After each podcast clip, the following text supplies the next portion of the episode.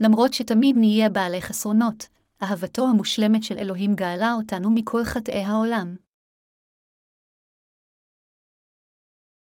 הראשונה ליוחנן 5.21 כל המאמין כי ישוע הוא המשיח, הנה זה יולד מאלוהים, וכל האוהב את מולידו יאהב גם את הנולד מאיתו. בזאת נדע כי נאהב את בני האלוהים באהבתנו את האלוהים ובשמרנו את מצוותיו. כי זאת אהבת אלוהים היא אשר נשמור את מצוותיו, ומצוותיו אינן כבדות. כי כל הנולד מאת האלוהים מנצח את העולם, ואמונתנו הניצחון המנצח את העולם. מיהו זה המנצח את העולם אם לא המאמין בישוע שהוא בן האלוהים? זהו אשר בא במים ובדם ישוע המשיח לא במים לבד, כי אם במים ובדם, והרוח הוא המעיד כי הרוח הוא האמת. כי שלושה המה המעידים בסמים האב הדבר ורוח הקודש ושלושתם אחד המה. ושלושה המה המעידים בארץ הרוח המים, והדם ושלושתם לאחת המה. אם נקבל עדות בני האדם, הנה עדות האלוהים גדולה ממנה, כי זאת היא עדות האלוהים אשר העיד על בנו. המאמין בבן האלוהים יש לו העדות בנפשו, ואשר לא יאמין לאלוהים לכזב, שמהו יען אשר לא האמין בעדות אשר העיד האלוהים על בנו. וזאת היא העדות כי חיי עולמים נתן לנו האלוהים, והחיים האלה בבנו המה. אשר יש לו הבן יש לו החיים, ואשר אין לו בן האלוהים אין לו החיים. זאת כתבתי אליכם המאמינים בשם בן האלוהים למען תדעון שיש לכם חיי עולם ולמען תאמינו בשם בן האלוהים. וזהו ביטחוננו אליו אשר אם נשאל דבר כפי רצונו ישמענו. ומדעתנו כי ישמענו לכל אשר נשאל נדע גם זאת כי נשיג את המשאלות אשר שאלנו ממנו.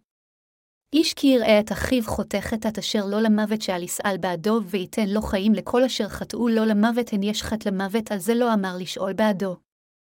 כל מעשה שלא כמשפט חט הוא ויש חטא שלא למוות. ידענו כי כל הנולד מאת אלוהים לא יחטא, כי אשר יולד מאת האלוהים ישמור את נפשו, והרע לא ייגע בו. ידענו כי מאלוהים אנחנו וכל העולם ברע הוא. וידענו כי בא בן האלוהים וייתן לנו בינה לדעת את האמיתי, ובאמיתי אנחנו בבנו ישוע המשיח זהו, הוא האל האמיתי וחיי העולם. בננה הישמרו לכם מן האלילים אמן.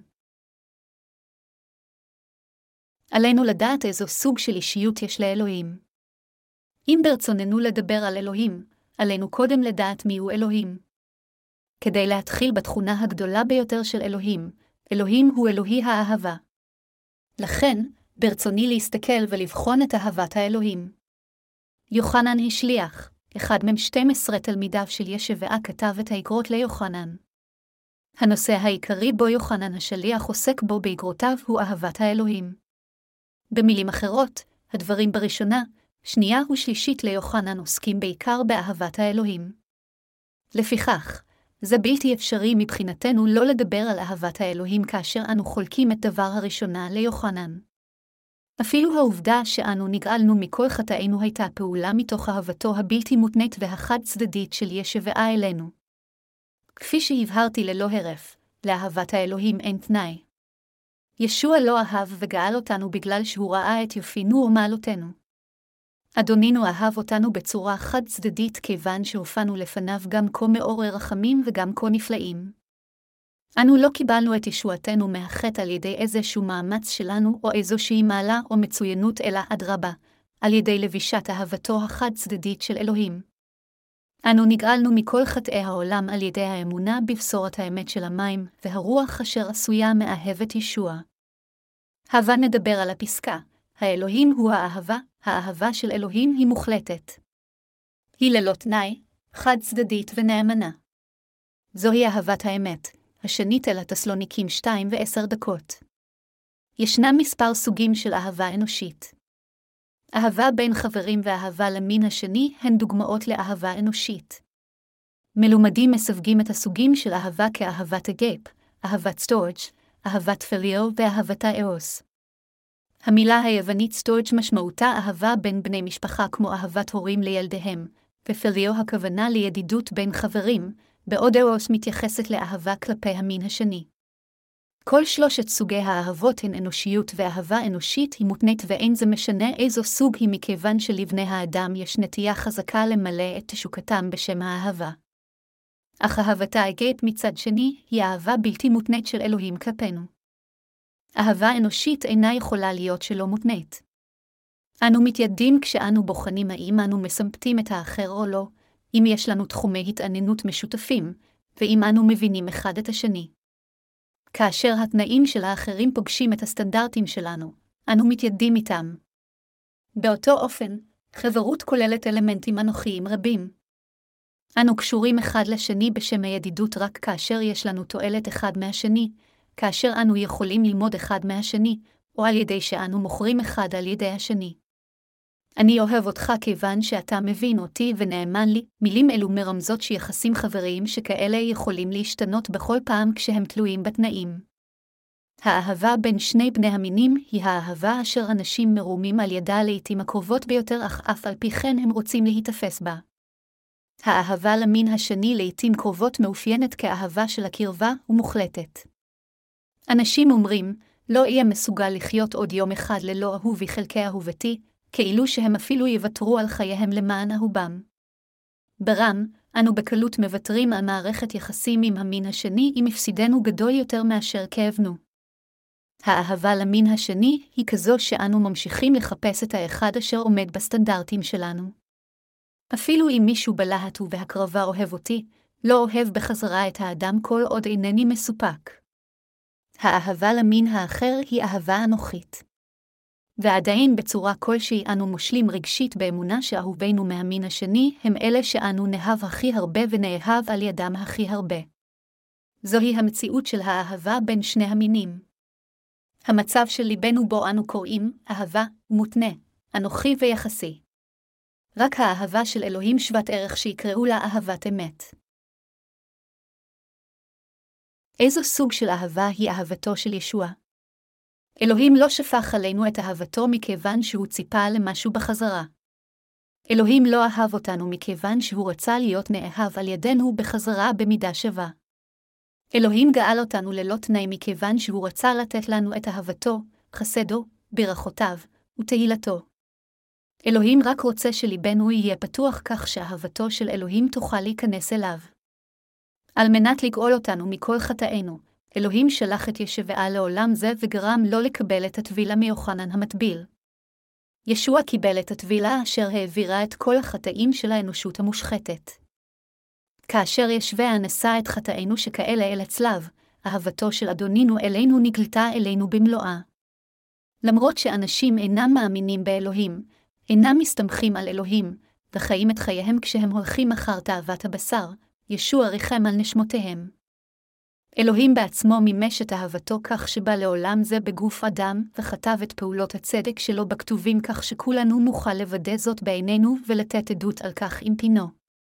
אלוהים עשה את כל אלה כך שלא יהיה אדם אחד אשר לא יכיר את אהבתו. אלוהים, על ידי אהבתו החד-צדדית וללא תנאי רוצה מאיתנו שנחיה לנצח על ידי שנקבל את אהבתו המוחלטת והראויה. כשהוא רוצה תוצאה שכזו, ישווה הגאל אותנו על ידי המים והרוח. בשורת המים והרוח היא ישועת האלוהים ללא שום מחיר, אהבה ללא תנאי, הראויה ביותר ואמת החיים אשר השיבה לחיים את כל אנשי העולם. אם היה איזשהו תנאי לאהבתו של ישוע, אפילו תנאי זה היה שם רק לתועלת שלנו, שנחיה חיים המלאים בברכות האלוהים. זו הייתה אהבתו של ישוע. מאמינים חברים יקרים, האם עקב מעלותינו אנו נוכחנו להאמין בישוע המשיח כמושיענו והפכנו לילדי האלוהים? האם אלוהים אהב אותנו כיוון שאנו בהצטיינותנו שירתנו את אלוהינו היטב ועשינו רק דברים שאלוהים העריך? זה לחלוטין לא המצב. אם זה היה נכון, אנו המלאי חסרונות והליקויים בבשרנו, לא היינו ראויים לאהבת ישוע. במקום זה, היו אחרים בעולם אשר היו ראויים יותר לאהבה שכזו. ישנה מימרה האומרת שהורים של קיפוד, ביניהם, הקיפוד הוא הכי יפה בעולם. כזו היא האהבה של הורה אשר אוהבת בנו בלי קשר אם ילדו הוא טוב או רע. וכזו היא אהבתו של אלוהים אשר גאל אותנו ואשר אהב אותנו למען האהבה. זוהי גם אהבתו של ישוע אשר היא הבסיס המהותי ביותר לאמונתנו. אהבתו של ישוע היא המסגרת והיסוד של אמונתנו. אנו בונים את בית האמונה שלנו על היסוד של אהבתו המוחלטת, הבלתי מותנית והחד-צדדית של ישוע. באהבתו של המשיח, ישנו שירות אמיתי, עדות, הלל ותפילה. אם נשמיט מאמונתנו את אהבת ישועת האלוהים אלינו, כל תפילותינו ועבודותינו לישוע יהיו לחינם. לפעמים אני חושב לעצמי, מהו הדבר הכי חשוב בשבילי? מהו הדבר הראוי ביותר לקהלנו? ומה הכי יקר למשרתי האלוהים? מה יהיה הדבר היקר ביותר אשר יהיה חקוק בליבנו? זה יהיה בשורת המים והרוח האומרת שאלוהים באהבתו ללא תנאי אימץ אותנו, עמו. בשורת המים והרוח אשר באמצעותה הוא מחק את כל חטאינו ואימץ אותנו כילדיו באהבתו החד-צדדית אלינו, הפכה להיות האור הבלתי משתנה לעולם בליבנו. אפילו אם נשכח את שאר הדברים, לעולם לא נהיה מסוגלים לשכוח את אהבתו של ישבעה החקוקה בליבנו אשר גאלה אותנו מכל חטאינו. בשורת המים והרוח התרחשה בליבנו כאהבת האלוהים אשר לעולם לא נשכח. האם זה גם נכון לגביכם? שום דבר אחר לא יוכל לתפוס את מקומה בליבנו. למעשה, אין זה משנה אם אנו מהלים בצורה טובה, מתפללים בצורה טובה או משרתים את הבשורה בצורה טובה. דברים אלה יכולים להשתנות בכל זמן שהוא. בכל אופן, האהבה המוחלטת של אדונינו אשר באמצעותה הוא גאל אותנו צריכה להיות העיקר במערכת הערכים של כל אחד ואחד כל הזמן. חסד הישועה, אשר באמצעותה ישוע באהבתו אלינו גאל אותנו על ידי המים, הדם והרוח, מילאה לחלוטין את ליבנו. מכיוון שאנו קיבלנו את ישועתנו לתמיד באמצעות אהבתו של ישוע, אין מקום לגאווה או להתרבבות בליבנו, אלא רק לאסירות תודה. מצוות האלוהים זה לאהוב אחד את השני. בקטע כתב הקודש של היום יוחנן השליח אמר על מצוות האלוהים, כל המאמין כי ישוע הוא המשיח הנה זה יולד מאלוהים וכל האוהב את מולידו יאהב גם את הנולד מאיתו. בזאת נדע כי נאהב את בני האלוהים באהבתנו את האלוהים ובשמרנו את מצוותיו. כי זאת אהבת אלוהים היא אשר נשמור את מצוותיו, ומצוותיו אינן כבדות. הראשונה ליוחנן 5.21-3 כל קטע זה מדבר אלינו על אהבה. כלומר, מצוות האלוהים הן רק אהבה, מצוות האלוהים הן מה שעלינו לקיים לפני האלוהים. אם כן, אילו מצוות עלינו לקיים לפני אלוהים? מצוות אהבת האלוהים. נאמר שאהבת האלוהים היא גם מצוות האלוהים. לאחר שישווה גאל אותנו, המצווה שישוע הכי הדגיש לנו אותה זה לאהוב את אלוהים ואת האנשים. למרות שישוע אמר דברים רבים לאחר שבא לעולם זה, כל הדברים האלה יכולים להיות כלולים בשתי צורות אהבות אלה. בוודאי, ישוע דיבר על ישועתנו ועל הרבה דברים חשובים אחרים. ברם, עדיין היה הכי חשוב מבחינתו שהקדושים ומשרתי האלוהים יקיימו את מצוותיו, כלומר, אהבת האלוהים ואהבת האנשים. לפיכך יוחנן השליח אמר, כי זאת אהבת אלוהים היא אשר נשמור את מצוותיו, ומצוותיו אינן כבדות, הראשונה ליוחנן 5.23. הבה נסתכל יותר בפירוט בפסוקים מכתב הקודש המדברים על המצוות אשר אלה אשר קיבלו את מחילת החטאים צריכים לקיים. חברים מאמינים יקרים, כפי שבוודאי אתם יודעים, התורה כוללת 613 חוקים ותקנות. המבחר של החוקים והתקנות ההכרחיים ביותר הם עשרת הדברות. אם נסתכל על עשרת הדברות בצורה רחבה, הם יכולים להיות מחולקים לשני חלקים, אהבת האלוהים ואהבת שכניך, מתוך אהבתו. אלוהים גאל אותנו על ידי המים והרוח ונתן לנו את עשרת הדברות. מהם עשרת הדברות האלה? אלו הן מצוות האלוהים הדורשות מאיתנו לאהוב את אלוהים ולאהוב את האנשים. במילים אחרות, מצוות האלוהים אשר אנו חייבים לקיים היא מה אם לא אהבה, זוהי אהבה, אהבה לאלוהים ואהבה לאנשים. כפי שכתוב בתנ"ך שאלה אשר אוהבים את אלוהים ישמרו את מצוותיו, אלה אשר באמת מאמינים בישוע ואלה אשר נגאלו על ידי אהבתו הבלתי מותנית של ישוע, שומרים את מצוות האלוהים. הם לעולם אינם נוטשים את מצוות האלוהים לאהוב את אלוהים ואנשים אחרים.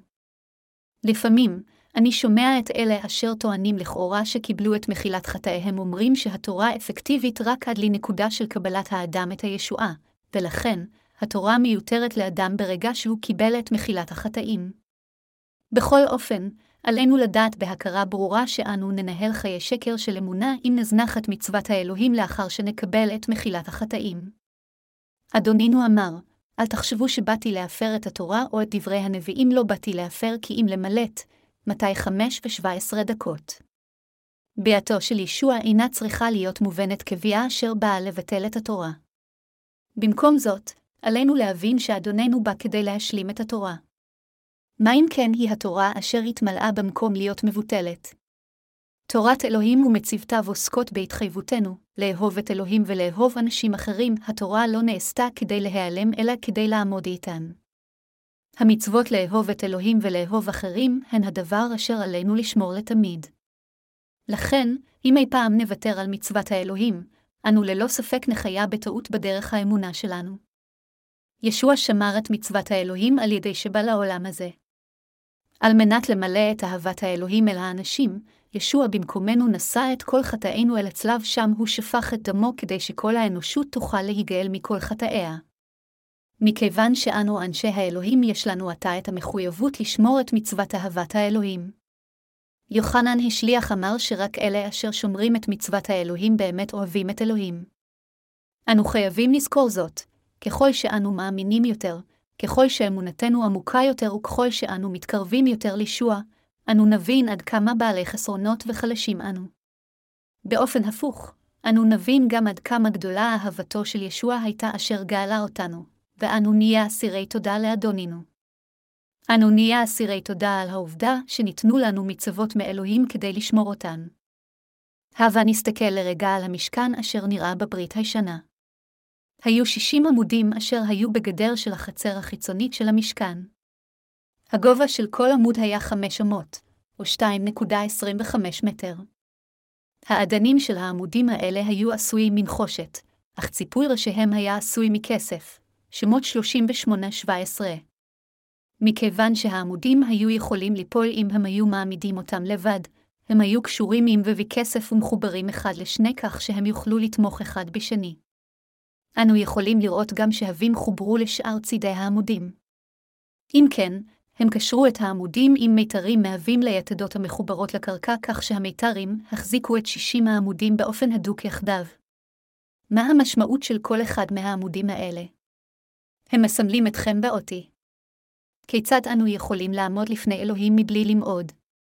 ישנם דברים הכרחיים אם ברצוננו לעמוד באופן איתן מבלי למעוד לפני אלוהים. בתנ"ך, הנחושת מסמלת את הדין של אלוהים וההרשעה. תיאור אופייני שמראה על השימוש בנחושת נראה בספר במדבר 21.28, תשע כאשר משה עשה הנחש מנחושת בהתאם למצוות האלוהים ושם אותו על מות, וכך היה, אם נחש נשך מישהו, כאשר הוא הסתכל על הנחש מנחושת, הוא חי. כאן, נחש הנחושת מרמז על אדוננו ישוע, אשר נשא את כל ההרשאות של בני האדם כשמוסמר על הצלב במקומנו. אנו האנשים אשר לפני אלוהים היינו צריכים לקבל דין איום ונורא בהתאם לחטאינו. לולא האהבה החד-צדדית של אלוהים, היה עלינו לקבל את הדין על חטאינו מאלוהים. מכיוון שהאנושות חטאה נגד אלוהים כשנפלה ברמותו של השטן, איננו יכולים שלא לעמוד לפני האלוהים כחוטאים גדולים אשר צריכים להישפט. אם כן, כיצד אנו יכולים להעמיד את עמודי המשכן? כיצד כל אחד מאיתנו עומד כאזרח ממלכת האלוהים? אנו מסוגלים לעמוד לפני אלוהים מכיוון שאלוהים נתן לנו את חסדו המכפר. אנו מסוגלים לעמוד לפני אלוהים ברגע זה בגלל אהבת האלוהים. למרות שאנו במקור מיועדים להישפט על חטאינו, אנו מסוגלים לעמוד לפני אלוהים באמונתנו מכיוון שהוא נתן לנו את חסד הישועה. בתנ"ך, כסף מסמל את חסד האלוהים. כאשר אנו חושבים על אדני הנחושת בתחתית העמודים ועל הכסף אשר ציפה את כותרת העמודים, אנו יכולים לדעת ללא ספק שהמשמעות של כסף היא חסד מחילת החטאים. היה עלינו לסבול תחת אש הגהינום על חטאינו. היה עלינו לקבל הרשאות ודין על חטאינו. אך במקום זאת, אלוהים נתן לנו את מתנת הישועה. כאשר אנו רואים את ציפוי הכסף של הכותרת של עמודי השיטה, אנו בטוחים שזה מרמז על החסד של אלוהים, כלומר, מחילת החטאים. בדיוק כפי שישוע כיסה את העמודים עם ציפוי כסף, הוא נתן לנו את חסד הישועה כך שאנו נוכל לעמוד לפני אלוהים במקום להישפט על החטאים שאנו עדיין עושים. למרות שהיינו חוטאים לפני אלוהים אשר היינו צריכים לקבל את הדין הנורא על חטאינו ולמות, אלוהים גאל אותנו על ידי שקיבל את הדין במקומנו על חטאינו באמצעות אהבת החסד של אלוהים. חסד אהבת האלוהים הוא כזה. לנו, בני האדם, לא הייתה ברירה אלא ללכת לגיהינום ולקבל את ההרשעה ההוגנת על חטאינו. ברם, אלוהים תכנן לאמץ את בני האדם כילדיו עוד אפילו לפני הבריאה.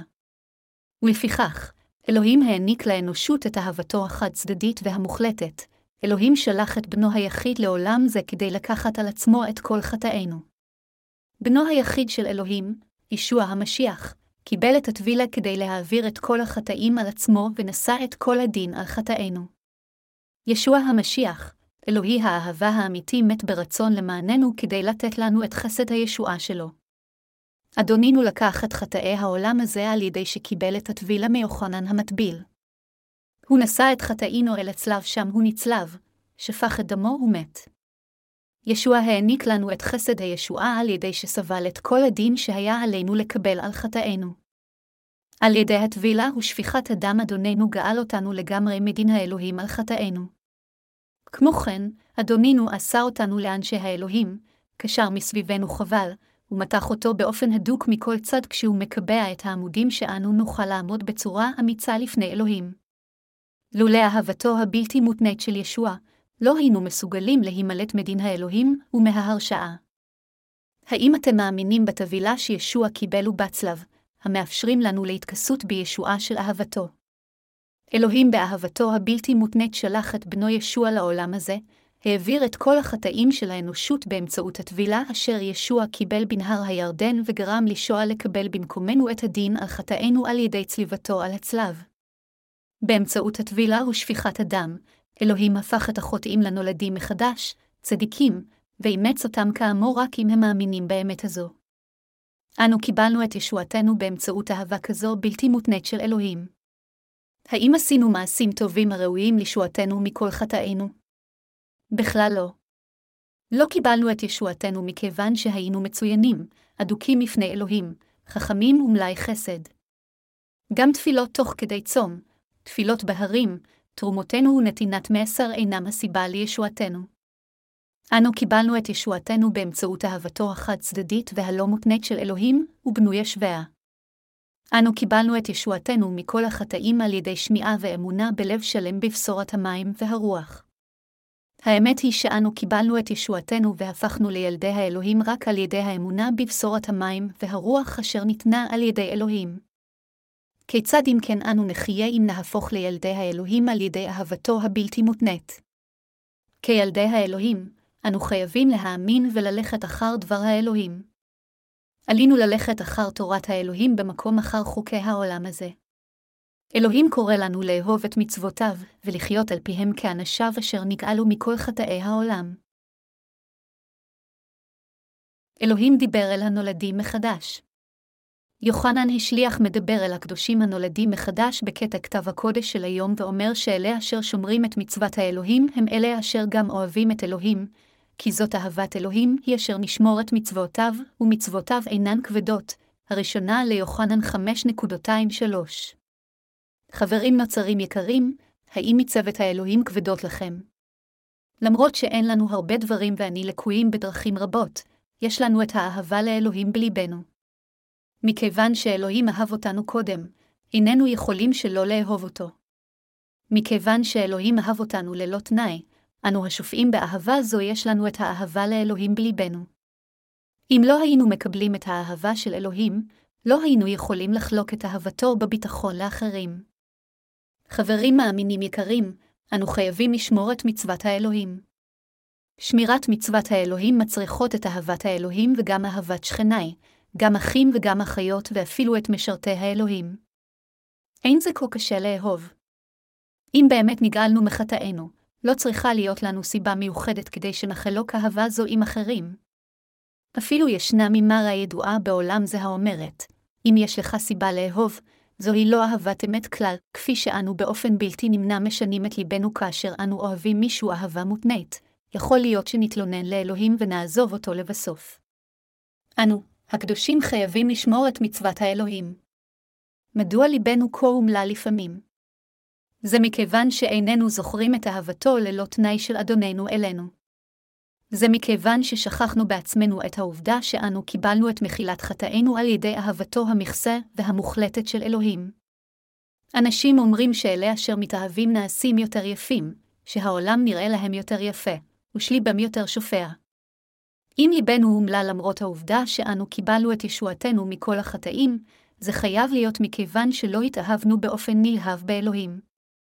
אם נסתכל מסביבנו, אלוהים יצר את הסביבה מסביבנו כדי שנאהב אהבת אמת ונחיה החיים יפים ושופעים. אלוהים העניק לנו את אהבתו הגדולה שנוכל לאהוב את אלוהים, את נשמות האחרים, והאחים והאחיות. עתה, אנו נעשינו למסוגלים לאהוב עם לב שופע ורק על ידי אהבתו אשר כבר קיבלנו. אתם קיבלתם את אהבת האלוהים והפכתם גם לאנשים המסוגלים לאהוב חזרה. מכיוון שלאנשים אשר קיבלו את מחילת החטאים על ידי האמונה בבשורת המים אין חטא בליבם, הם מסוגלים לאהוב אנשים אחרים מסביבם כיוון שליבם מלא באהבת האלוהים. אלוהים אמר לנו לשמור את מצוותיו. חברים מאמינים יקרים, האם יש מישהו אשר אינו מודע למצוות האלוהים? אני משוכנע שכולכם מודעים למצוות האלוהים לאהוב את אלוהים ולאהוב אנשים אחרים.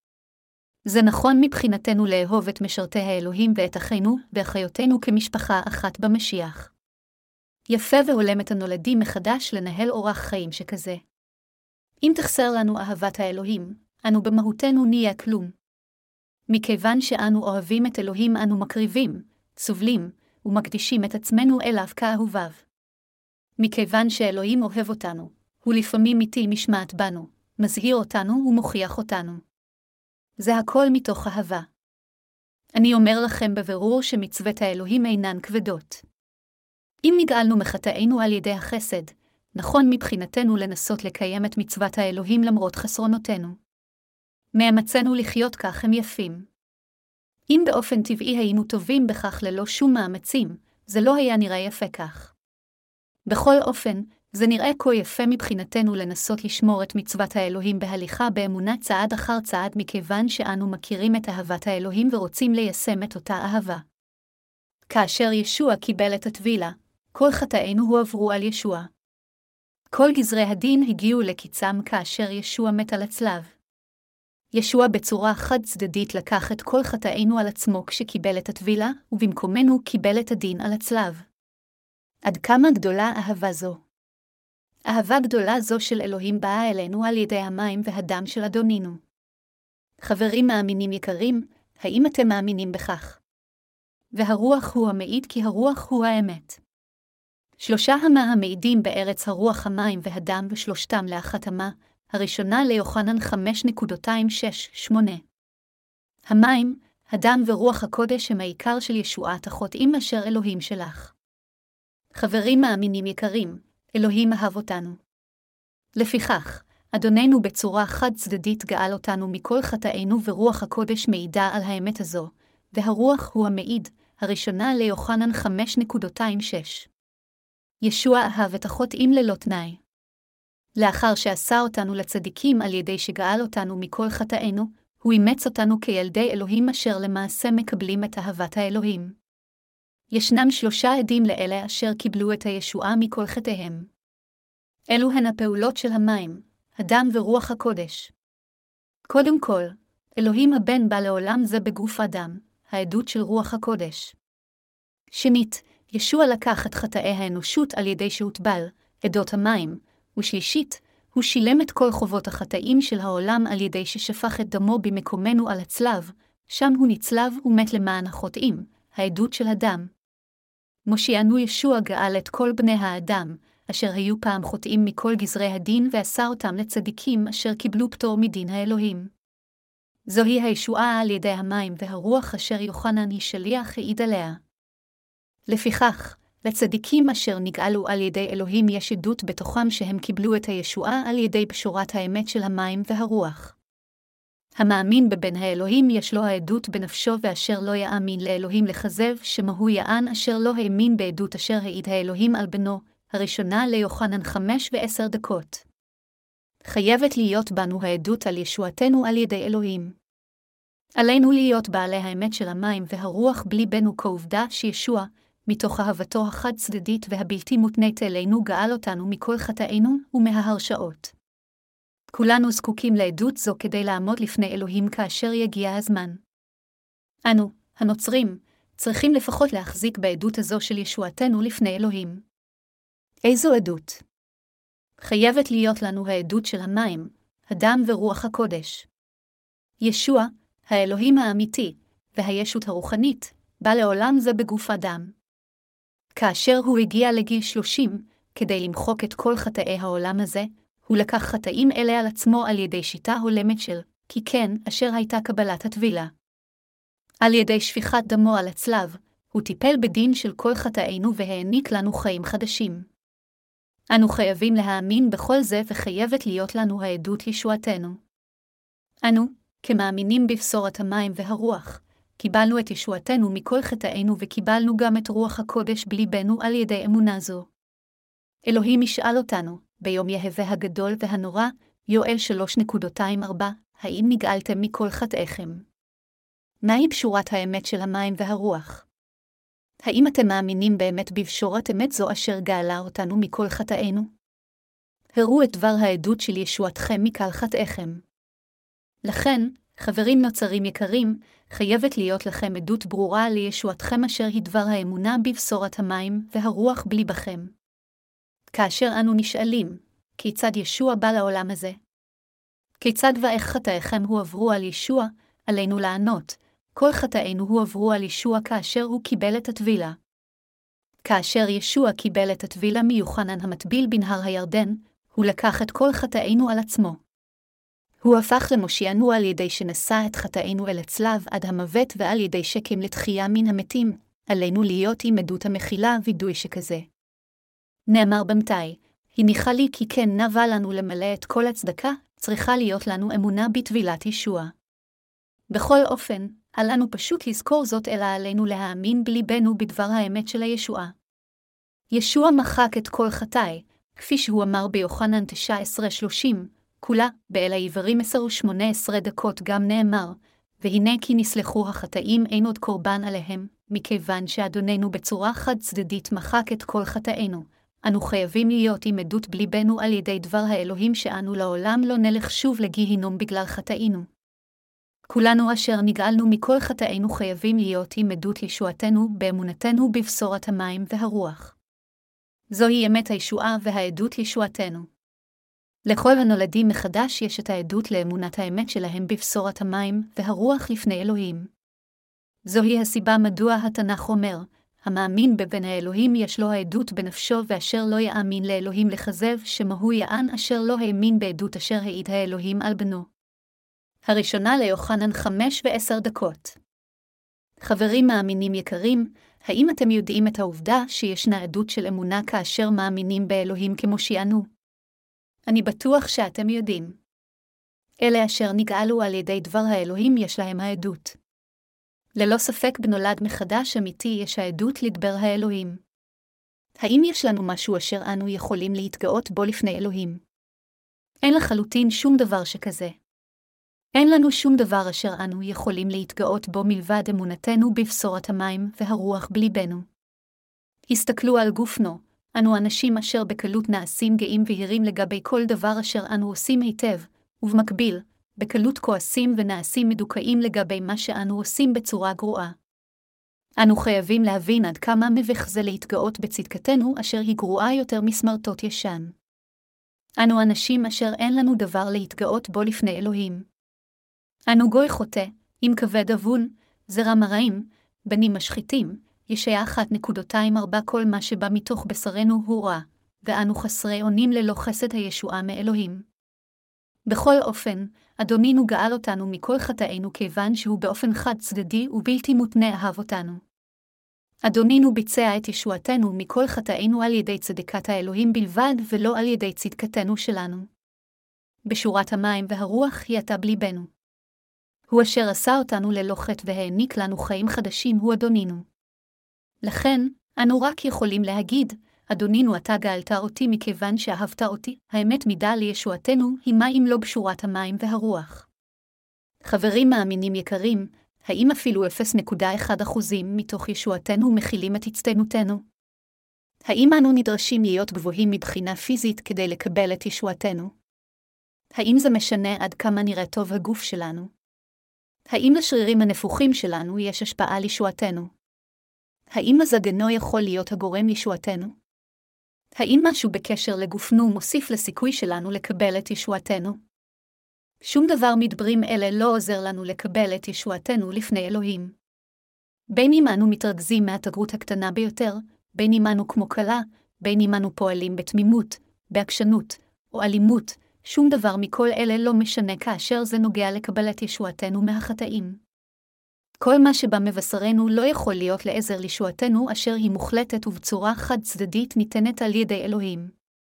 ישוע אפשר לנו להיוולד לעולם זה בהתאם להשגחתו. כאשר אנו מסתגלים על עצמנו במראה, ייתכן שלא נראה נפלאים לעצמנו, אך אלוהים החשיב אותנו כה נפלאים שהוא גאל אותנו עם אהבתו החד-צדדית והבלתי מותנית אלינו. האם אתם מאמינים שאדונינו מחק את כל חטאינו על ידי המים, הדם ורוח הקודש אשר הם ההתגלמות של אהבתו הבלתי מותנית והמוחלטת אלינו?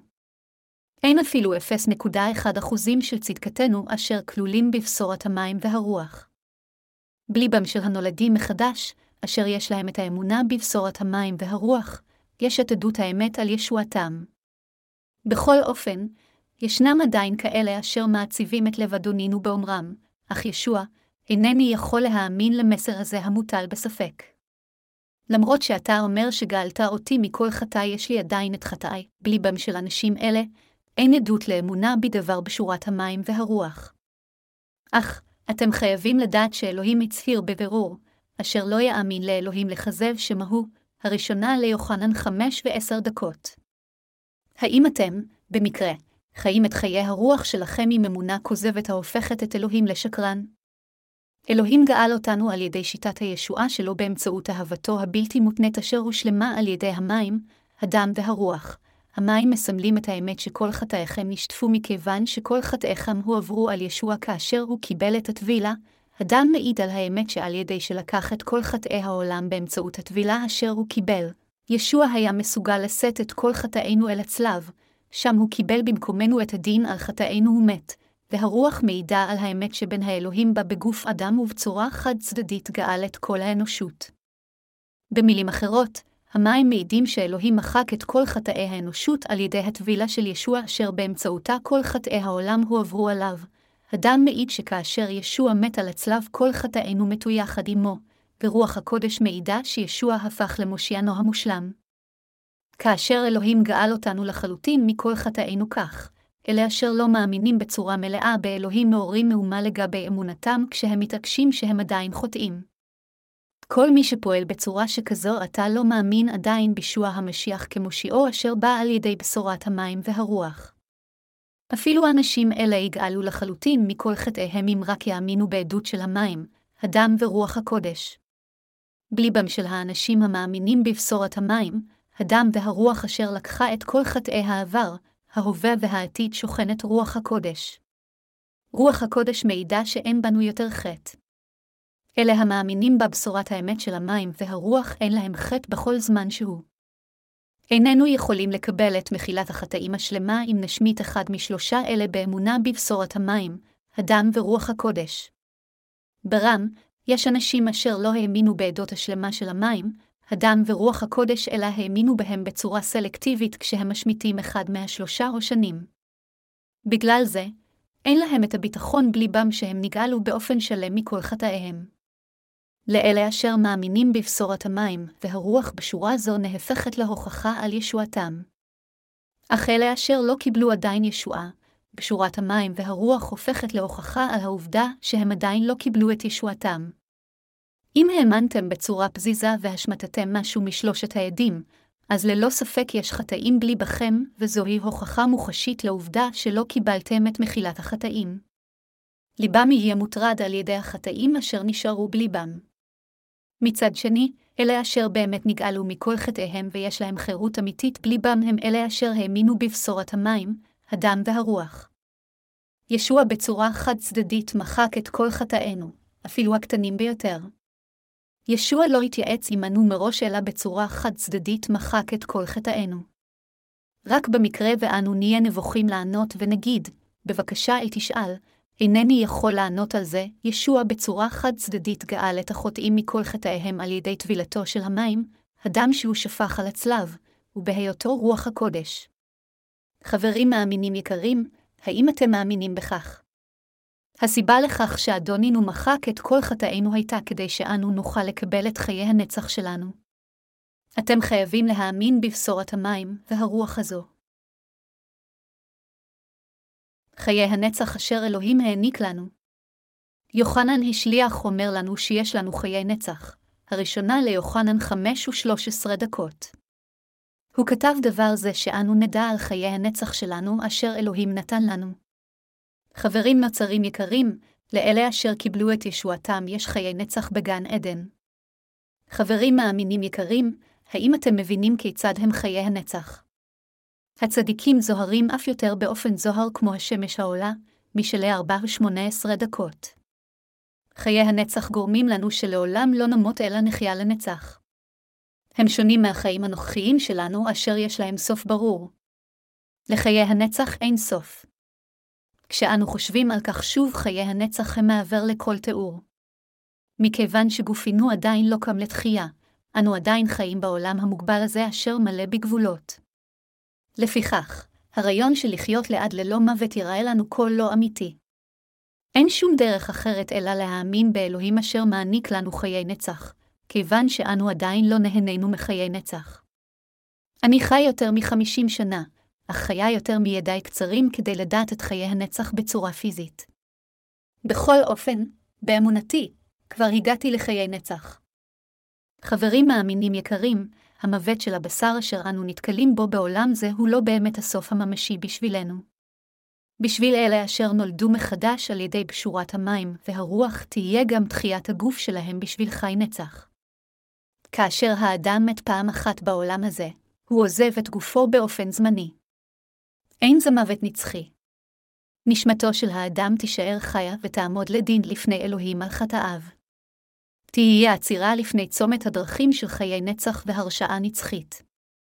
אלה אשר לא נולדו מחדש ואשר יש להם עדיין חטא בלי בהם יחוו מוות עוד פעם אחת ויקבלו כעונש את אש הגיהינום שם אפילו תולעת לא יכולה לחיות. אלוהים ירומם את הנולדים מחדש חזרה לחיי נצח. וכאנשי האלוהים, הם יחיו לעד במלכות השמיים. הם יחיו לעד בגוף שונה, גוף שלא מת ולא דוהה בדיוק כמו איש שקם לתחייה. אלו אכן חיי הנצח. הנולדים מחדש מוצאים שלווה על ידי הישארות במסגרת מצוות האלוהים. אנו הנולדים מחדש שמחים ונמצאים בשלווה כאשר אנו מצייתים למצוות האלוהים. כאשר אנו שומרים ומצייתים לדבר המצוות לאהוב את אלוהים ואנשים אחרים, ליבנו שמח. אנו אמיצים באמונתנו. יש לנו שלווה בליבנו, וכבוד האלוהים וחסדו ממלאים בשפע את ליבנו. ברם, עלינו להיזהר שאף אחד לא יעזוב את אהבת האלוהים, ובמקום זה יתאהב באדם אשר לא נולד עדיין מחדש מתוך להיטותו לחיות על פי המצוות של לאהוב את אלוהים ואנשים אחרים. אלה המאמינים בבשורת המים, והרוח צריכים לאהוב אחרים באופן נאות ורוחני. אם לא ננהג כך, אנו נכשל באהבה גשמית בלהט יתר עם אלה אשר עדיין לא יודעים את האמת הזו. ישנם זמנים בהם חסרונותינו מראים את עצמם אפילו לאחר הלידה מחדש שלנו, ותוך כדי שאנו מנסים לציית למצוות האלוהים. האם איננו לעתים קרובות נכשלים לפני אלוהים ולפני אנשים אחרים? אנו בהחלט כן. מכיוון שאפילו אנו הנולדים מחדש בעלי חסרונות, אנו לפעמים עושים חטאים. אני אדם בעל מזג חם. לפעמים אני מראה את מזגי הרע במיוחד כאשר גופי חולה. אפילו אם אינני מראה את מזג רוחי לאחרים, אני נוטה להראות אותו לאשתי. אני מתרגז על דברים אשר אינם ראויים להתרגז עליהם כאשר אני מרגיש חולה. קשה להיות נחמד כאשר בטני כואבת ואני מרגיש עייף ולא מסוגל לשלוט בגופי שלי. זה קרוב לוודאי דוגמה לחסרון קטן שלי. ישנם עוד דברים רבים אחרים אשר גופי ומצפוני מצביע עליהם כחסרונות. האם אתם אומרים, כיצד כומר יכול לעשות דברים שכאלה? למעשה, כל פעם שאני מרגיש ייסורי מצפון, אני חושב על הטבילה שישוע קיבל ומתפלל לאלוהים, אדוני, עזור לי להיות בריא כדי שאוכל להפיץ את קשורת המים והרוח כאשר אני חי בעולם זה. למרות שאני חלש, אני יודע שעליי לחיות בבשורת המים והרוח ולהפיץ אותה בכל העולם. הו ישוע, אני מאמין שלקחת את כל חסרונותיי.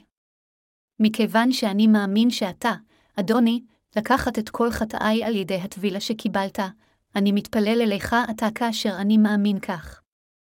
בדיוק כך, אני מתקרב לנהר הירדן עם אמונתי בבשורת המים והרוח. הניחה לי כי כן נבע לנו למלא את כל הצדקה, מתי שלוש וחמש עשרה דקות. תמיד טוב לקרוא על הטבילה שישוע קיבל שבאמצעותה הוא לקח את כל חטאינו על עצמו. מכיוון שכל חטאי אשר הטרידו את מצפוני הועברו על ישוע באמצעות צמיחת הידיים של יוחנן המטבל כאשר הוא הטביל את ישוע, אמונתי מתחזקת מיד כל פעם שאני קורא קטע זה מהתנ"ך, כאילו לא הרגשתי כה רע בתחילה, אני תוך זמן קצר אומר, יקירתי, הבה נאכל ארוחת ערב. אני מצטער שהייתי נרגז עלייך. כן. אנו צריכים ללכת לתפילת ערב לאחר הארוחה שלנו. חברים מאמינים יקרים, אני מקווה שאתם מבינים שהטבילה הזו שישוע קיבל היא הישועה מאלוהים. איננו יכולים לקרוא לעצמנו צדיקים, ללא הטבילה שישוע קיבל, בדיוק כפי שלא היינו יכולים לדבר על ביטול הדין מבלי להזכיר קודם את שפיכת דם ישוע על הצלב. הטבילה שישוע קיבל. מכיוון שישוע קיבל את הטבילה, אנו יכולים להתקרב בביטחון לפני אלוהים בכל זמן שהוא. מכיוון שישוע קיבל את הטבילה, אנו יכולים לעמוד איתן במלכות האלוהים עם מצפון נקי כמו שישים העמודים אשר עמדו מסביב למשכן, ולהגיד, ישוע, אני צדיק. אני משרתך. אני אחד מאנשיך, המאמינים אמיצים בליבם כיוון שהם מאמינים בישוע אשר גאל אותם מכל חטאיהם על ידי המים והרוח. מכיוון שישוע לקח את כל חטאינו על עצמו באמצעות טבילתו, אנו מסוגלים לחיות באומץ ולהתפלל לאלוהים בביטחון. אנו קיבלנו את האומץ שלנו על ידי אמונתו בבשורת המים והרוח. שוב ושוב אנו מקבלים מענה כאשר אנו מתפללים ואנו מסוגלים לחיות עד היום על ידי חסדו של אדונינו. יש כאלה אשר יתווכחו נגד אמת זו ויגידו, אם אתה נקרא צדיק, ללא ספק אתה לא עושה אפילו חטא אחד. נכון, אך אין כך הדברים. אנו נקראים צדיקים מכיוון שהאמנו בבשורת המים, הדם ורוח הקודש, ולא מכיוון שאיננו עושים שום חטא. אתם חייבים לדעת שאפילו הנולדים מחדש עושים חטאים. אנו חייבים להודות שכל אחד מאיתנו עושה חטאים כל יום ביומו. אנו ממשיכים לעשות חטאים עד ליום שבו נמות. בכל אופן, כל החטאים האלה הועברו אל ישוע. האם חטאיכם לא הועברו? כן הם העברו כאשר ישוע הוטבל בנהר הירדן. אם חטאיכם כבר הועברו על ישוע, האם עדיין יש לכם חטאים או לא? אין לכם יותר חטאים. כאשר אנו אומרים שכל חטאינו הועברו, על איזה תקופת זמן אנו מדברים? האם התנ"ך לא אומר שכל חטאי העולם הועברו על ישוע? אם כל חטאי העולם הועברו על ישוע, האם לא כל חטאי חיינו גם הועברו על ישוע? אנו ללא שום חטא ויכולים לעמוד בביטחון לפני אלוהים מכיוון שכל החטאים אשר נעשו ואשר יעשו עד ליום שבו נמות הועברו על ראש ישבעה. ישוע, ביודעו שאנו נעשה חטאים עד ליום שבו נמות לקח על עצמו את כל חטאינו. אם נגיד שלא נעשה שוב חטאים, אנו נהפוך את ישוע לשקרן, ויותר מכך, נהפוך את צדקתו של ישוע ללא צודקת. אנו מסוגלים להגיד שאנו חפי חטא רק באמצעות אמונתנו. כיצד היינו יכולים אי פעם להתוודות כך אם ישוע לא היה מקבל את הטבילה? אך, ישנם מטיפי שקר כה רבים בנצרות של היום. הם מלמדים את קהלם לא לחטוא שוב. קהלם הם האנשים אשר באים לכנסייה לבקש מאלוהים למחוק את כל חטאיהם בגלל הייסורים הגדולים שלהם מהחטא. אך מורי שקר שכאלה רק מוכיחים את חסידיהם להגיד תפילות תשובה, לתת תרומה גדולה, ולשרת הרבה את הקהילה במקום לספר להם על דבר מחילת החטאים. הם הטורפים אשר אוכלים את הגוף והרוח של אלה אשר באים לחפש את אהבת האלוהים ואת צדקתו כי הן חסרות להם. חברים נוצרים יקרים, כיצד אנו יכולים, אשר אנו רק בני אדם, לא לעשות איזשהו חטא? כיצד אנו יכולים, אשר אנו רק בני אדם, לא לעשות שום חטא עם גופנו ומצפוננו. אנו עושים חטאים עצומים. אם כן, כיצד אנו יכולים להגיד שאנו גם צדיקים? מכיוון שישוע באהבתו החד-צדדית והבלתי מותנית הפך לבן אנוש על ידי שבא בגוף אדם, ומכיוון שהוא לגמרי טיפל בכל חטאינו, והדין עליהם על ידי המים והדם, אנו נקראים צדיקים באמצעות אמונתנו. אנו למעשה חפי חטא. כיצד אנו יכולים להיות עדיין עם חטא אם כל חטאינו הועברו לישוע? האם ראית את ישוע מקבל את הטבילה? האם ראית את זה? כמובן שראיתי. כיצד ראית את זה? האם היית שם? כמובן שהייתי שם. כיצד יכול להיות שהיית שם? אתה משקר לי. ראיתי את זה באמצעות דבר התנ"ך, דבר האמת אשר לעולם אינו משתנה. כאשר קראתי את דבר האלוהים, היה כתוב כך בתנ"ך, חברים מאמינים יקרים, אנו נעשינו למאוד אמיצים על ידי אמונתנו בדברים הכתובים. אנו לא האמנו לאחר שראינו חזיונות, אלא על ידי שראינו וקראנו את דבר הכתוב. עתה, הבה נסתכל בקטע כתב הקודש של היום מהראשונה ליוחנן 5 ו-16 דקות. איש כי יראה את אחיו חוטא חטאת אשר לא למוות שעל ישאל בעדו, וייתן לו חיים לכל אשר חטאו לא למוות הן יש חטא למוות, על זה לא אמר לשאול בעדו. כל מעשה שלא כמשפט חט הוא ויש חטא שלא למוות, הראשונה ליוחנן 5.216-17. ישנם שני סוגי חטאים, אחד אשר מוביל למוות את האדם והאחר אשר אינו מוליך למוות את האדם. סוג אחד של חטא אינו מוביל למוות והאחר מוביל למוות בגיהינום. כל החטאים אשר עשינו בחולשותינו נמחקו ולא יובילו אותנו לגיהינום. אם כן, האם אתם יודעים אילו חטאים שלנו למעשה יובילו אותנו למוות הנצחי? אי אמונה בבשורה, אשר היא התגשמות האהבה הבלתי מותנית של ישוע המשיח, היא חטא הראוי לחורבן נצחי. לא להאמין בבשורת המים והרוח האומרת שישוע בא לעולם זה ומחק את כל חטאינו ללא תנאי עם טבילתו ושפיכת דמו על הצלב הוא חטא המוביל למוות, כלומר, חטא הראוי להרשעה נצחית. יוחנן השליח אומר לנו על כך. בימים אלה, ישנם יותר מדי נוצרים אשר אינם מאמינים בטבילה שישוע קיבל. רבים מהם חושבים שישוע קיבל את הטבילה מיוחנן המטביל כיוון שהוא רצה להראות את עמדתנותו. הם טוענים שדברי ישוע, למרות הכל עליך להטביל אותי, בתשובה לתגובה של יוחנן המטביל, כיצד אני יכול להעז ולהטביל אותך, זה שום דבר מלבד ביטוי לענוותנותו של ישוע. זה שובר את הלב לשמוע אנשים אומרים דברים לא אמיתיים ושקריים שכאלה בפשטות כזו. חברים מאמינים יקרים, האם אתם לא רואים את דברי ישוע, הניחה לי כי כן נאווה לנו למלא את כל הצדקה. המילה, כל הצדקה, משמעותה, הגינות מושלמת או צדק, המילה, כי כן, משמעותה, על פי אותה דרך של סמיכת הידיים הכתובה בברית הישנה. קטע זה אומר שישוע בקבלתו את הטבילה מיוחנן המטביל מחק את כל החטאים של כל האנושות באמצעות שיטת צדק שכזו. אדונינו אמר באמצעות קטע זה, אני מחקתי את כל חטאיכם ועשיתי אתכם לצדיקים. עשיתי זאת באמצעות הטבילה אשר קיבלתי מיוחנן המטביל. עתה, כל מי שמאמין באמת זו יקבל ישועה מוחלטת. זוהי פשורת המים והרוח. האם אתם מבינים עתה את פשורת המים והרוח? אחת מהמשמעויות המקורית של הטביל הזה, להעביר את החטא, אם כן, מהי המשמעות של המילים, כי כן. המשמעות שלהן היא, באמצעות טבילת ישוע בידי יוחנן המטביל, אם כן, מיהו יוחנן המטביל? כתוב במתי 11 ו-11 דקות, לא קם בילודי אישה איש גדול מיוחנן המטביל, יוחנן המטביל הוא מי אם לא נציגה של כל האנושות. הוא גם אחד מצאצאי אהרון, הכהן הגדול, לוקס 1.25, הראשונה אל הקורנטיים 24-10. יוחנן המטביל, אשר הטביל את ישוע, היה למעשה הכהן הגדול אשר כנציג כל האנושות העביר את כל חטאינו על ישבעה. מה אם כן ישוע התכוון לבצע על ידי קבלת הטבילה מיוחנן המטביל? האם הוא רצה להראות לכל העולם את ענוותנותו? זה לא היה לצורך כך. הפסקה, נבה לנו למלא כל הצדקה, אומרת בבירור שישוע קיבל את הטבילה כדי שחטאי כולם יוכלו להימחק. ישוע השלים את אהבתו הבלתי מותנית של אלוהים האב עם גופו לאחר שבא לעולם הזה. הוא גאל אותנו מכל חטאינו. הוא כך מילא את כל הצדקה וגם את כל אהבת האלוהים. חברים מאמינים יקרים, היא אמונה בטבילה שישוע קיבל שקולה להפיכת ישוע לשקרן.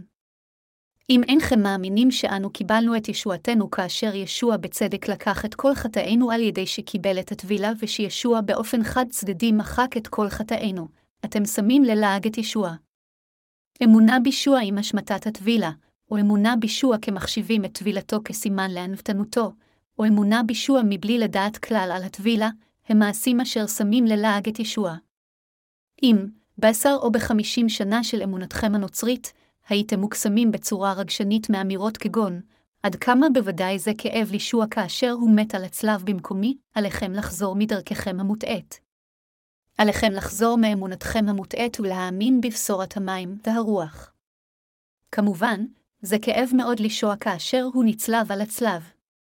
באופן כזה, ישוע הקריב את גופו מתוך אהבתו הבלתי מותנית כך שכל חטאינו יוכלו להימחק. אם היינו במקומו, אבוד מי היינו מסוגלים להקריב את עצמנו כך. האם אתם עומדים ללעוג לישוע ולעשות אותו שקרן אשר הקריב אפילו את חייו למעננו? אם לא, עליכם לדעת ולהאמין באופן נכון מדוע היה על ישוע למות על הצלב ומדוע הוא קיבל את הטבילה. חברים מאמינים יקרים, הבה נשים את עצמנו בנעליו. מישהו חייב למות על החטאים אשר הוא עשה. אך אני כה אוהב אותו. אז אני ואמר לאדם זה, צא החוצה. אני אמות במקומך. כל הבעיות ייפתרו אם אחליף את מקומך, ואני מת במקום אדם זה. אני מת צלוב על הצלב. עד כמה זה יהיה לי כואב? כמובן, קרוב לוודאי שאין לנו אפילו את המחשבה להקריב את עצמנו למען מישהו אחר. אפילו אם אנו מחשיבים הקרבת חייו של מישהו למען אהובו כרגע יפה, זה אף על פי כן כואב מבחינה פיזית. אם האדם אשר אני מת למענו אינו יודע את כוונתי למות למענו ורק אומר, חבל שאדם היה צריך למות כך. עד כמה זה בוודאי כאב לו, כיצד אני ארגיש. בגלל בורותו המוחלטת ייתכן שאתחרט שמתתי למענו. מכיוון שישוע כה אהב אותנו, הוא מת במקומנו, אנו, אשר היינו מיועדים למות. כדי למעשה לגאול אותנו מכל חטאינו, ישוע קביל את הטבילה לפני שהוא מת על הצלב. ישוע מת על הצלב כשהוא שופך את דמו לאחר שקיבל את הטבילה בתקווה שאנו נהפוך לילדי האלוהים ונקבל את מחילת החטאים על ידי האמונה והידיעה מדוע ישוע הוטבל. עם נשמתו המתה הוא אמר, אני אוהב אתכם. למרות שאני מת, אני עדיין אוהב אתכם. מכיוון שאני אוהב אתכם, אני מת במקומכם, חברים מאמינים יקרים, זוהי אהבתו הבלתי מותנית של ישבעה. עתה, אנו חייבים לקבל את מחילת החטאים על ידי האמונה באהבה הבלתי מותנית של ישוע. האם אנו בני האדם יכולים אי פעם לעשות דברים שכאלה? ייתכן שנעשה כך למען אדם צדיק. אפילו כך, זה יהיה מועיל בשביל שנינו רק אם אעשה הסכם עם מתליין שאשלח לחופשי את האדם בהקריבי את עצמי, אני אקבל את העונש שמגיע לאדם זה, לכן העבר את כל חטאיו עליי ושפוט אותי במקומו, חברים מאמינים יקרים, האם אני צודק או לא? ללא דיון עם מתליין, אם אגיד בצורה חד צדדית לפושע הנידון למוות, צא החוצה. בוא. אני אמות במקומך, האם זה ימחק את חטאי האדם? לגמרי לא. רק כאשר החטאים מועברים עלי מהחוטא אני אוכל להציל אדם זה ולמות במקומו. אם לא הייתי עושה כן אלא מת בצורה חד צדדית, זה היה רק בזבוז של חיי. איזו תועלת תהיה למוות שכזה?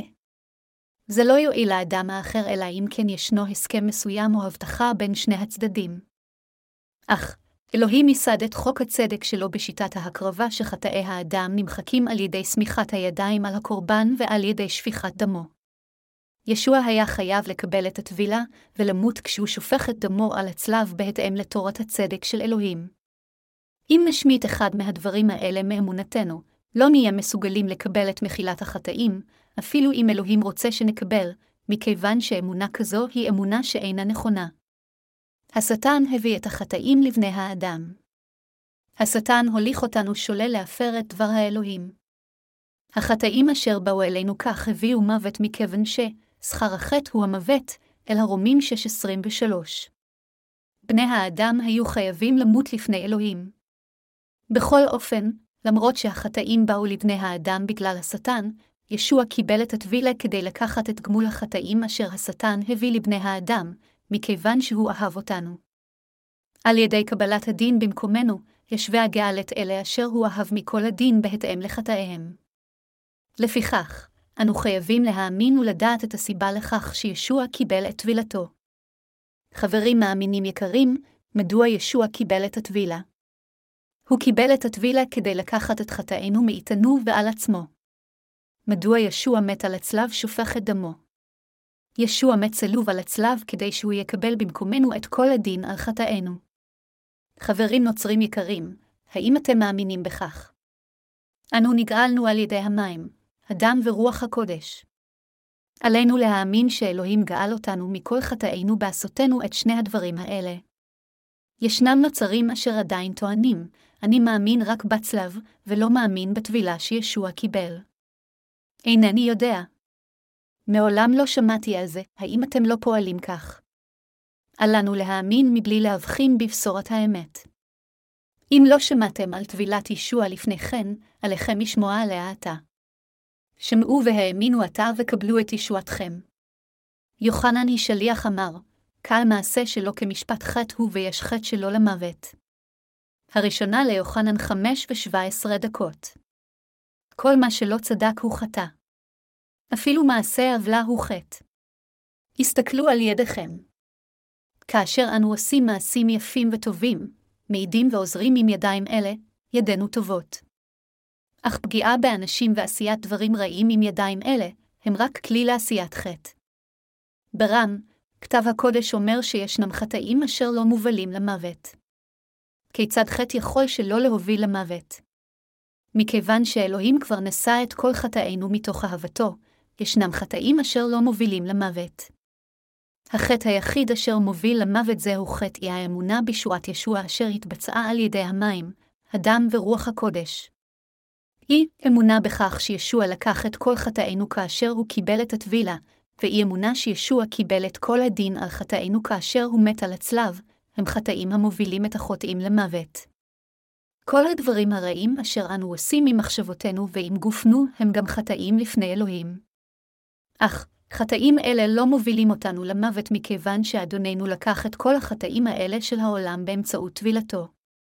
לאחר שקיבל את הטבילה, יוחנן המטביל העיד עליו, הנה שהאלוהים הנשא חטאת העולם, יוחנן 1.29. חטאים שאנו עושים עם גופנו, חטאים שאנו עושים עם ליבנו וחטאים שמייסרים את מצפוננו, כל החטאים האלה של העולם טופלו על ידי ישוע כאשר הוא קיבל את הטבילה בנהר הירדן. ישוע לקח את כל חטאינו כשקיבל את הטבילה ונשא את חטאינו עד למוות על הצלב, שם הגיעו לקיצן 33 שנות חייו הארציות. ישוע אמר את המילה, כולה, כאשר הוא מת הוא סיים את כל הדין של חטאינו. באופן כזה, ישוע גאל אותנו מכל חטאינו על ידי המים והדם. חברים מאמינים יקרים, אל לנו לעשות חטאים המובילים למוות. האם יש מישהו החושב, מדוע יש חטאים בי כאשר אני מאמין בישוע? זה מוזר, מאוד מוזר. מדוע יש חטאים אם אני מאמין, מה שמאמינים כאלה אומרים זה שהם אינם יודעים מדוע יש חטאים בליבם אפילו כאשר הם חיים בצורה טובה, מנסים לחיות על פי דבר האלוהים ומתפללים תפילות תשובה כה רבות. זה מכיוון שהם אינם יודעים, או אינם מאמינים בסיבה שישוע קיבל את הטבילה. כשמאמינים בישוע כאדונינו האישי והמושיע, הכי חשוב זה לדעת ולהאמין בטבילה שהוא קיבל. מחילת החטאים ללא טבילת ישוע היא כמו לחמניה ללא נקניקייה. בשורה ללא הטבילה היא כמו שעון ללא מחוגי שעון. ישוע ללא טבילה היא כמו ראש ללא מוח. חברים מאמינים יקרים, האם אתם מבינים אותי? חטא אשר פוסל את האדם מקבל את מחילת החטאים ולפיכך מוליכו לגיהינום הוא החטא של אי אמונה בטבילה, בצלב, ובתחייתו של ישבעה כולם יחדיו כאחד. אין זה דבר שאני אומר לכם מעצמי, אלא דבר האלוהים אומר זאת. הראשונה ליוחנן חמש או שמונה עשרה דקות אומר, ידענו כי כל הנולד מאת אלוהים לא יחט כי אשר יולד מאת האלוהים ישמור את נפשו והרע לא ייגע בו, נאמר שאלה אשר קיבלו את הישועה נולדים מאלוהים ולא עושים שום חטא. אנו הנולדים מחדש איננו מסוגלים לעשות סוג מסוים של חטא. איזה חטא? הכוונה היא שאיננו יכולים להתכחש לישועה מכל חטאינו אשר ישוע ביצע על ידי המים והדם. האם אתם מבינים? איננו יכולים להתכחש לבשורת המים והרוח. אם אתם עושים חטאים לאחר שקיבלתם את מחילת החטאים זה לגמרי אשמתכם, אך את הישועה אשר ישוע העניק לכם אינכם יכולים לבטל. אם אנו עושים אלו שהם חטאים בגופנו ומחשבותינו כשאנו עדיין חיים בגוף זה, הם נעשים רק עקב חסרונותינו ואין שום דבר לא נכון בבשורת המים, הדם והרוח. כל החטאים האלה יכולים להיות מטופלים בכל זמן שהוא כאשר אנו מתקרבים לנהר הירדן עם אמונתנו. השטן לעתים קרובות מגרה ומפתה אותנו כאשר אנו חיים בגוף בעולם זה. למרות שאנו לעולם לא נופלים לחלוטין לפיתויים אלה, אנו לפעמים מתקרבים אליהם. אם נגיד, אסור לי, באמת אסור לי, אנו כבר נפלנו לפיתוי ועשינו חטא עם ליבנו. לכן, חטאים שכאלה מייסרים את מצפוננו. האם אתם מבינים? בכל אופן, אדונינו שבתוכנו מגן עלינו. היי. אתה. האם אתה לא צדיק? האם יש לך איזשהו חטא או לא? אין לי שום חטא, ישוע. אם כן, מדוע אתה כה מהוסס? ישוע, זה מכיוון שאני כה חלש. אך, האם אינני אדונך ומושיעך? מדוע אתה כה נרמס? אל תהיה כזה. מה חסר לך האם לא הפכתי לאדונך ומושיעך? האם חסר בישועתי משהו, למרות שעשיתי זאת מתוך אהבתי הבלתי מתנית כלפיך? לא. לגמרי לא ישוע. אם כן, התעודד, אדונינו טופח על שקמנו כדי לעודדנו והוא מגן עלינו. אם כן, כיצד הרשעים מעזים לגעת בנו? התנ"ך אומר, והרע לי ייגע בו, הראשונה ליוחנן חמש ושמונה עשרה דקות.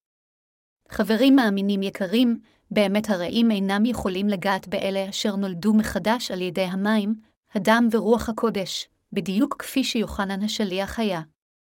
למרות שייתכן שאנו עושים רע בגופנו, אנו במהותנו לא מסוגלים להתכחש ישועה. איננו יכולים להתכחש לישועה אשר ישוע העניק לנו, אשר התבצעה עם אהבתו הבלתי מותנית של ישוע על ידי המים והדם. איננו יכולים לבטל את העובדה שאנו הפכנו לילדי האלוהים.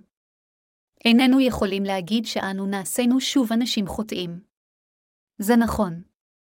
יכול להיות שאנו נהיה עם חסרונות כיוון שאנשים הם עם חסרונות, אך ישוע לעולם לא יכול להיות עם חסרונות.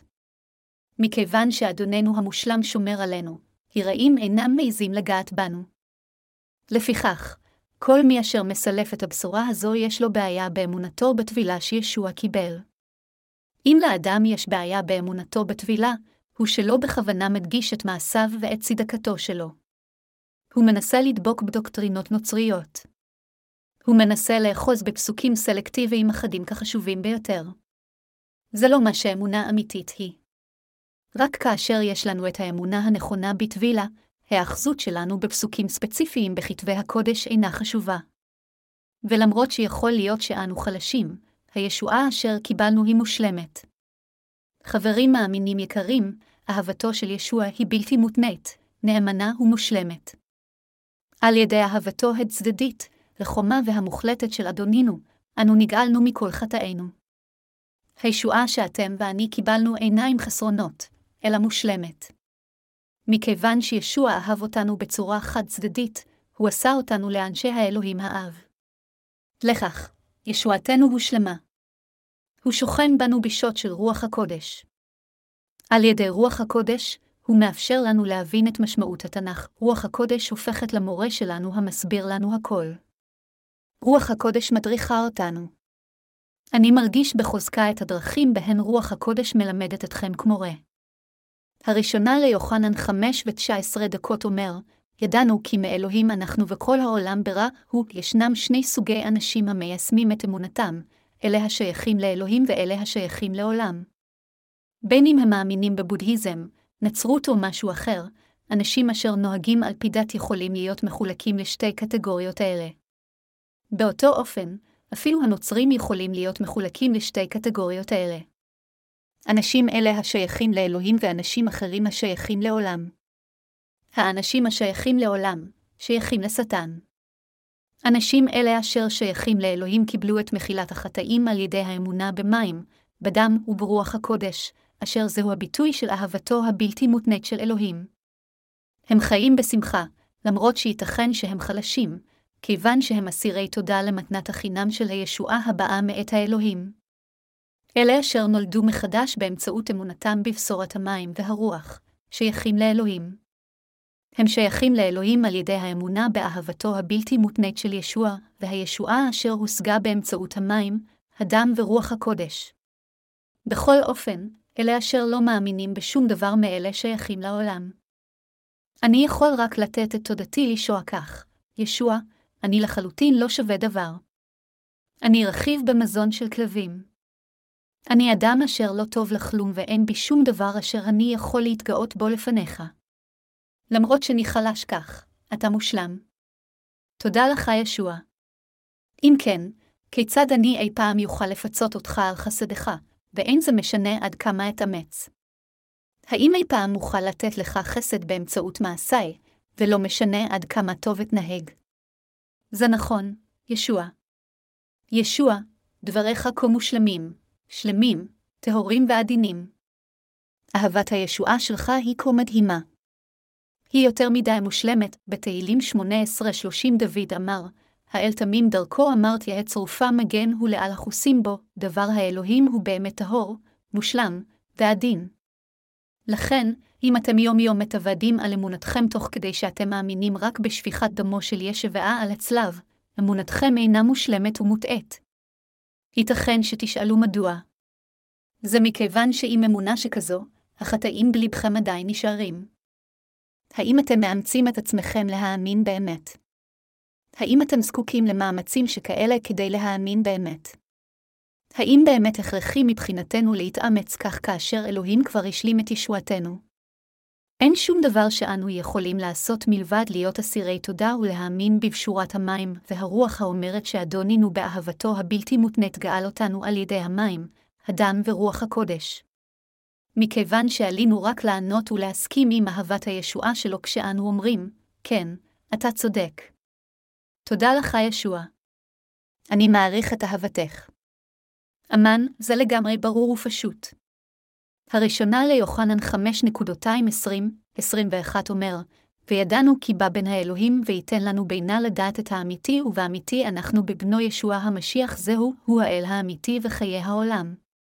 בננה הישמרו לכם מן האלילים אמן, חברים מאמינים יקרים, אנו הפכנו לילדי האלוהים ולאנשים השייכים לאלוהים על ידי אמונתנו בישועה אשר ניתנה על ידי ישוע אשר התבצעה באמצעות פשורת המים, הדם והרוח. אני באמת אסיר תודה על כך שהפכנו לאנשים השייכים לאלוהים במקום להיות שייכים לשטן. אלוהים העניק לנו הבנה כדי שנדע, נאמין ונוכל ללכת אחר אלוהים. חברים מאמינים יקרים, אינני יכול להגיד לכם עד כמה אני מלא חסרונות. אני כה חלש שכאשר אני מסתכל על עצמי אני אומר לעצמי, אתה בן אנוש מסכן, אני אומר זאת לא מכיוון שעשיתי איזה חטא נורא, אלא מכיוון שאין בי שום דבר מושלם כאשר אני מסתכל על עצמי. האם אני אפילו עומד בזמני הארוחות? או האם אני אפילו זוכר דברים היטב? כל פעם שאני רואה אישה יפה עוברת, אני מנסה להביט בה עוד פעם אחת. והיא עושה מטעמים מתגמיהם של אנשים אחרים. כזה הוא אני. בן אנוש מסכן, מדוע אתה כה חלש? אין שום דבר שלם בי למרות שאני יכול להתוודות, ישוע, עד כמה מושלם אתה. כיצד זה שישועתי אינה מתנדנדת אפילו שאני כזה חלש? ישועתך כה יקרה ובטוחה, למרות שאנו חלשים, אנו בטוחים בישועה שאדוננו העניק לנו. חברים מאמינים יקרים, בתקופה זו עלינו לחיות בהבנה ברורה. חייבת להיות לנו ההבנה הנכונה והאמונה הנכונה בבשורת המים והרוח. מכיוון שאיננו בטוחים בישועה פשוט על ידי אמונה מבלי קודם לדעת על הטבילה שישוע קיבל ושפיכת הדם על הצלב, אנו צריכים עד מאוד להיות בעלי יכולת הבנה אשר ניתנת על ידי אלוהים. כאשר יש לנו את ההבנה הנכונה והמוחשית, אנו יכולים להתנסות באהבת האמת של אלוהים. אנו מסוגלים גם לחיות כשאנו מצייתים למצוות האלוהים באהבתו. מי מעז להגיד שאתם יכולים לקבל את מחילת החטאים מבלי קודם להאמין בטבילה שישוע קיבל? מי אומר שהאדם מקבל את ישועתו לפני אלוהים ללא צילבו של ישוע? מי הוא בעולם הזה כה חצוף ובור לחלוטין? מי מעז להגיד שאתם יכולים לקבל את ישועתכם לפני אלוהים על ידי שפיכת הדם על הצלב בלבד ללא הטבילה שישוע קיבל? אלה האומרים שאתם יכולים לקבל את ישועתכם אפילו אם אתם משמיטים את הטבילה והדם של ישוע ואת רוח הקודש, הוא עד שקר. האם קיבלתם את מחילת חטאיכם למרות שהשמטתם את הטבילה שישוע קיבל? אלה הבטוחים בישועתם למרות שהם משמיטים את הטבילה שישוע קיבל מרמים את עצמם. אלוהים לא יכיר באמונה של אנשים שכאלה. אמונה שמשמיטה או את הטבילה או את הצלב היא רק החלטה אנושית ואמונה שכזו אינה לעולם יכולה להיות מוכרת לפני ישוע. האם מישהו יכול לקבל ישועה מבלי להאמין בטבילה שישוע קיבל? דבר כזה בלתי אפשרי לחלוטין. האם נוכל להגיד שחטאינו הועברו על ישבעה אפילו שהם לא הועברו? לא נהיה מסוגלים לעשות זאת. אני אומר לכם את זה מכיוון שאין לי באמת יותר חטאים בליבי. אם באמת הייתי יכול לקבל את מחילת כל חטאי על ידי האמונה בצלב לבד ללא הטבילה של ישוע, מדוע אני מדבר כל כך הרבה על הטבילה ועל הצלב בו זמנית? אם היינו יכולים להשיג ישועה אמיתית על ידי האמונה איכשהו בכל דבר, מדוע היה עליי להגיד לכם את שני העיקרים של טבילת ישוע והצלב? קשה לדבוק אפילו באחד מהם. לכן כאשר אני אומר לכם שעלינו להאמין בשניהם, עליכם להבין שאין זו התעקשות עצמית שלי אלא מה שדבר האלוהים דורש. גם אני האמנתי רק בצלב של ישבעה לזמן מה בחיי. האמנתי בעיקר הזה בלבד בערך במשך עשר שנים. הייתי מסוגל לספר לאחרים על הצלב, אבל לא הייתי מסוגל לחלוק בטבילת ישוע. נשארתי אדם חוטא לפני אלוהים. אך לאחר שהבנתי את טבילת ישוע, הבחנתי שאלוהים דיבר על הטבילה לאורך כל הדרך בברית הישנה והחדשה. אלוהי. הייתי מודאג ומלא בחרטה כאשר הבנתי שחלקתי את הבשורה השקרית עד אז. החלטתי, אם הייתי יודע את בשורת המים והרוח קודם לכן, לכמה אנשים הייתי יכול להעיד על הבשורה האמיתית במשך עשר השנים שחלפו. אבל, היא אסיר תודה מכיוון שלבסוף הבנת את פשורת האמת האמיתית של המים והרוח, ואתה מסוגל לחלוק אותה עם אחרים, לאחר שנולדתי מחדש, חייתי כשאני חולק את דבר האמת עם לב שמח ובתיאבון נפלא. כל פעם שלאחי ואחיותיו היו בעיות, עודדתי אותם להתפלל על כך. למרות שלא יכולתי להתפלל הרבה בגלל גופי העייף, התפללתי, ישוע האדון. מלא צרכים אלו בשבילנו. בבקשה, מלא את צורכינו, חברים מאמינים יקרים, האם יש מישהו המתעקש שהוא קיבל את ישועתו מכל חטאיו מבלי להאמין קודם בטבילה שישוע קיבל? אין אפילו אדם אחד. אפילו לא אחד. אפילו פאולוס השליח אמר שהוא קיבל את מחילת החטאים על ידי הטבילה שישוע קיבל וגם שהוא נגאל מכל הדין על חטאיו על ידי שפיכת הדם על הצלב, אל הרומים 6.26, אל הגלתיים 3.27. פטרוס גם אמר, וזהו אות הטבילה אשר כעת תושיע גם אותנו לא בהסיר טינוף הבשר, כי אם בשעה לנו מאת אלוהים רוח שלמה על ידי הקמת ישוע המשיח, הראשונה לפטרוס 3.21. יוחנן השליח גם אמר שהוא קיבל את הישועה על ידי המים, הדם ורוח הקודש, הראשונה ליוחנן 5.258. הוא המשיך ואמר שהעדות למחילת החטא היא המים, הדם ורוח הקודש. לכן, אנו גם צריכים להאמין בשועתנו כך. האם אתם מאמינים כך? כן, אני בטוח שאתם מאמינים כך.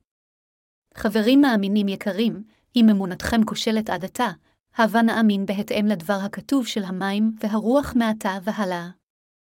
הבה נאמין בטבילה של ישבעה ובשפיכת דמו כפי שהם כתובים בדבר האלוהים אשר ניתן. אדונינו גאל את החוטאים מכל חטאיהם על ידי שבא בגוף אדם, קיבל את הטבילה ושפך את דמו על הצלב. אני מאמין שישוע גאל את כל החוטאים על ידי המים, הדם ורוח הקודש. אנו נותנים באמת תודה לאלוהינו עם אמונת האמת שלנו. הללויה.